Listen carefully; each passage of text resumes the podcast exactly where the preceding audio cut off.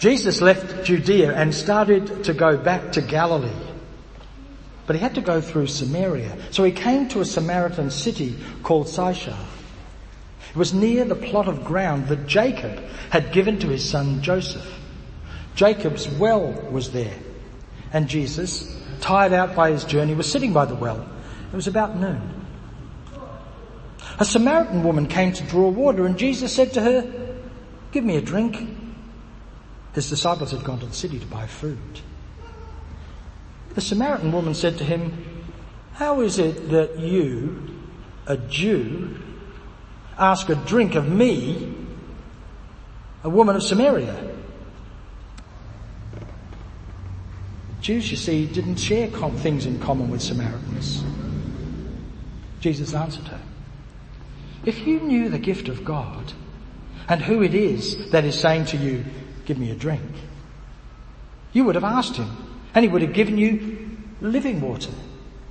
The woman said to him, sir, you have no bucket and the well is deep. Where do you get this living water?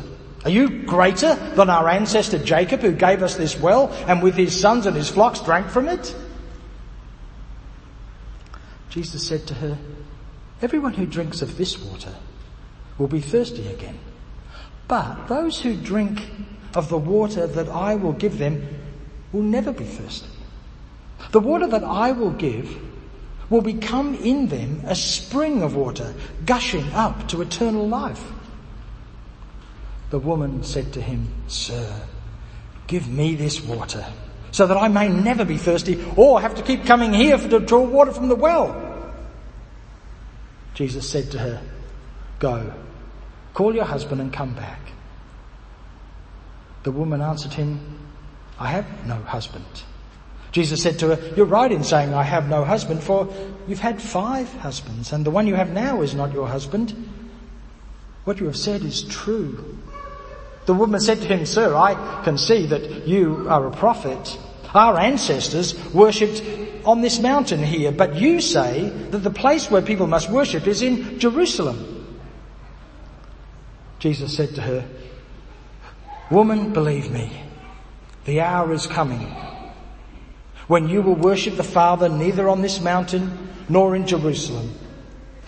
You see, you worship what you do not know. We worship what we know, for salvation comes from the Jews, but the hour is coming and is actually now here when the true worshippers will worship the Father in spirit and in truth. For the Father seeks such as these in worship. God is spirit. And those who worship him must worship in spirit and in truth. The woman said to him, I know the Messiah is coming. When he comes, he will proclaim all things to us. Jesus said to her, I am he, the one who is speaking to you. Just then his disciples came. They were astonished that he was speaking with the woman, but no one said, what do you want or why are you speaking with her? Then the woman left her water jars and went back to the city. She said to the people, come and see a man who has told me everything I've ever done. He cannot be the Messiah, can he? Meanwhile, the disciples were urging him, Rabbi, eat something. But he said to them, I have food to eat that you know nothing about. So the disciples said to one another, surely no one has brought him something to eat, have they? Jesus said to them, my food is not, is to do the will of him who sent me and to complete his work. Do you not say four more months and then comes the harvest? But I tell you, look around. The harvest is ready. The fields are ripe. The reaper is already receiving wages and is gathering fruit for eternal life so that the sower and the reaper may rejoice together. For here the saying holds true. One sows and another reap. I sent you to reap that for which you did not labour. Others have laboured and you have entered into their labour. Many Samaritans from that city believed him because of the woman's testimony. He told me everything I have ever done, she said. So when the Samaritans came to him, they asked him to stay with them and he stayed for two more days and many more believed because of his word they said to the woman, it is no longer because of what you said that we believe. We have now heard for our very selves. And we know that this is truly the Saviour of the world. For the Word of God in Scripture, for the Word of God among us, for the Word of God within us. These readings are getting longer and longer. Next week's will be even longer than this one. And more and more confusing. Look, there's a whole bunch of stuff we could talk about with this reading. It, it wasn't written to us. We don't know anything about Samaritans and Jews. We don't know anything about Jacob's well. We don't know anything about um, worshipping on this mountain or that mountain. It's a whole world that we don't understand. But it is full of shocking detail if we did understand it. A man talking to a woman, a woman by herself. Unheard of. No wonder the disciples were so shocked they couldn't even ask questions.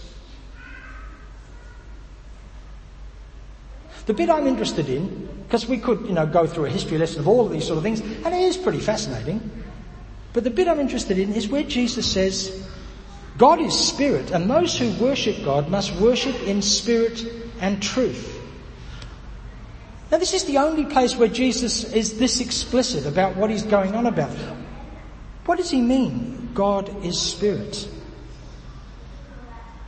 He's saying it in response to an, an, ongoing argument that had been going long before Jesus or the woman from Samaria, whose name we don't know, were born, which is this argument about who's got the right theology, who's got the right understanding of God and where God should be approached. Is it on this mountain that they were sitting on, or is it in Jerusalem?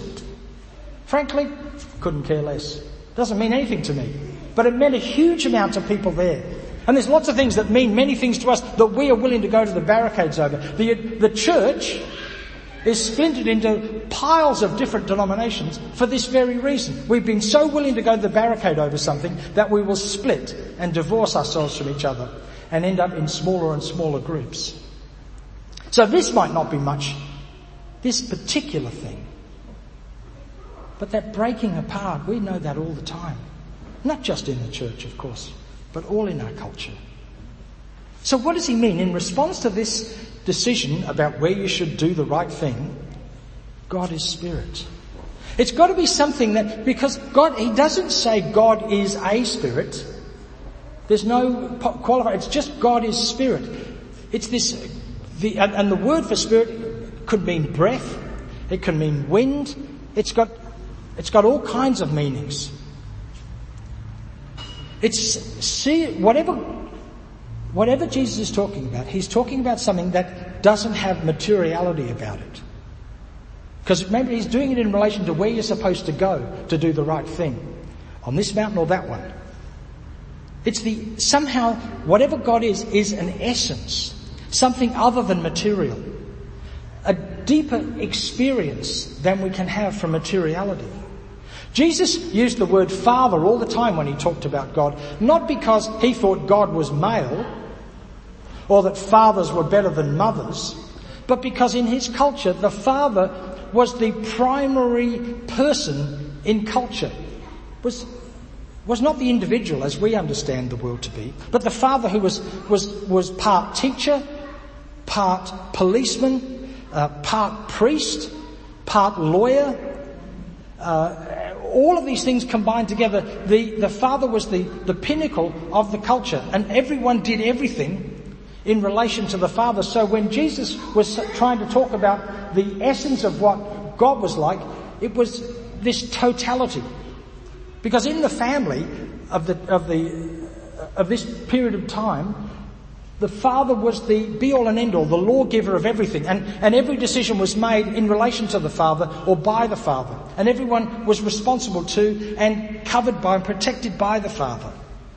So it's this idea of the, of ultimate reality.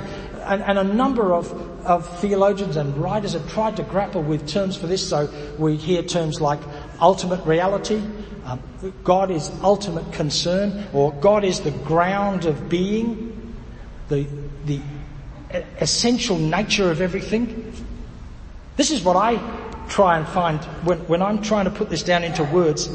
I reckon we could talk about God Again, not as a person, but as the uncontainable, essentially mysterious, intimate structure of the universe.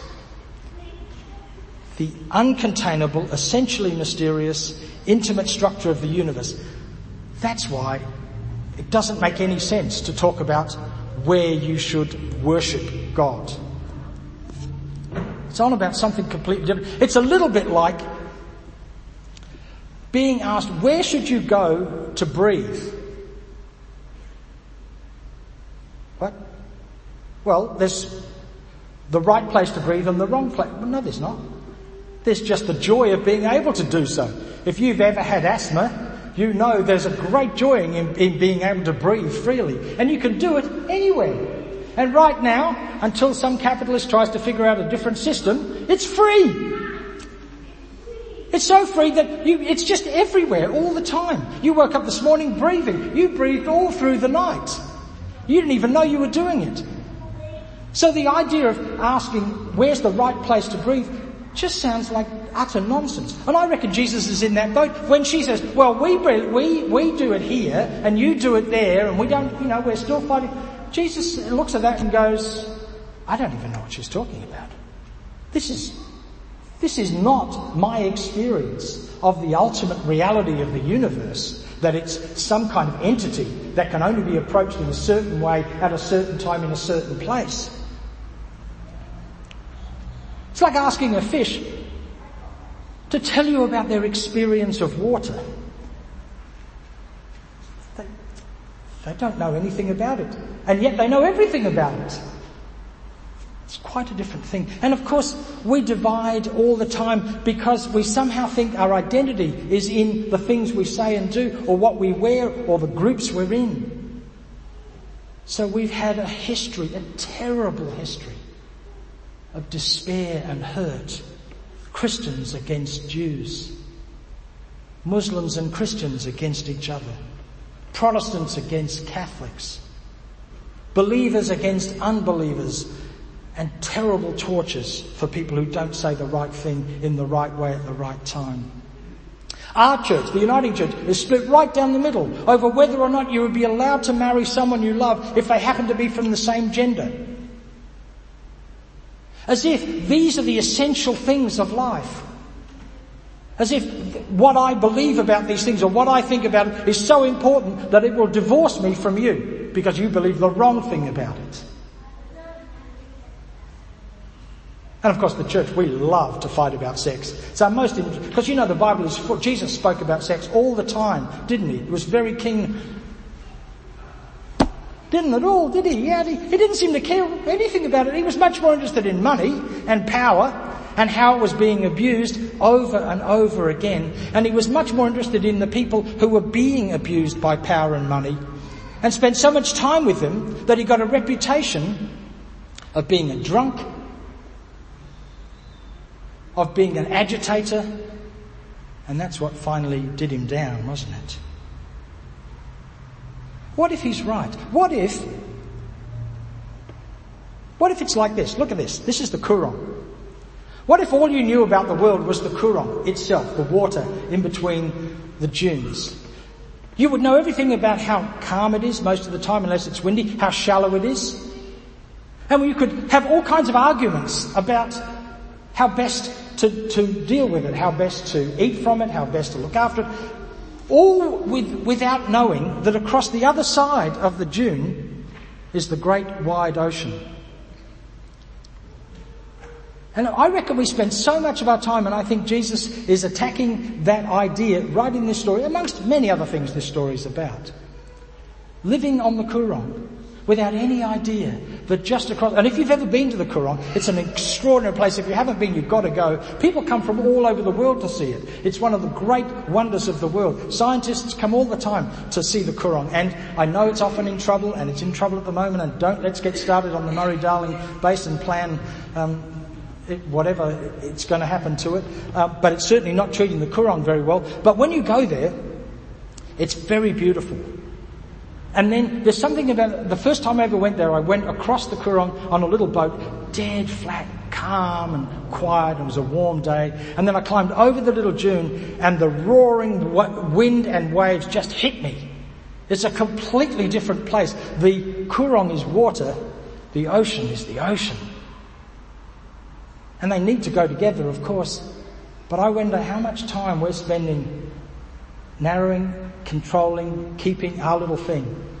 Meanwhile, the ocean is waiting for us.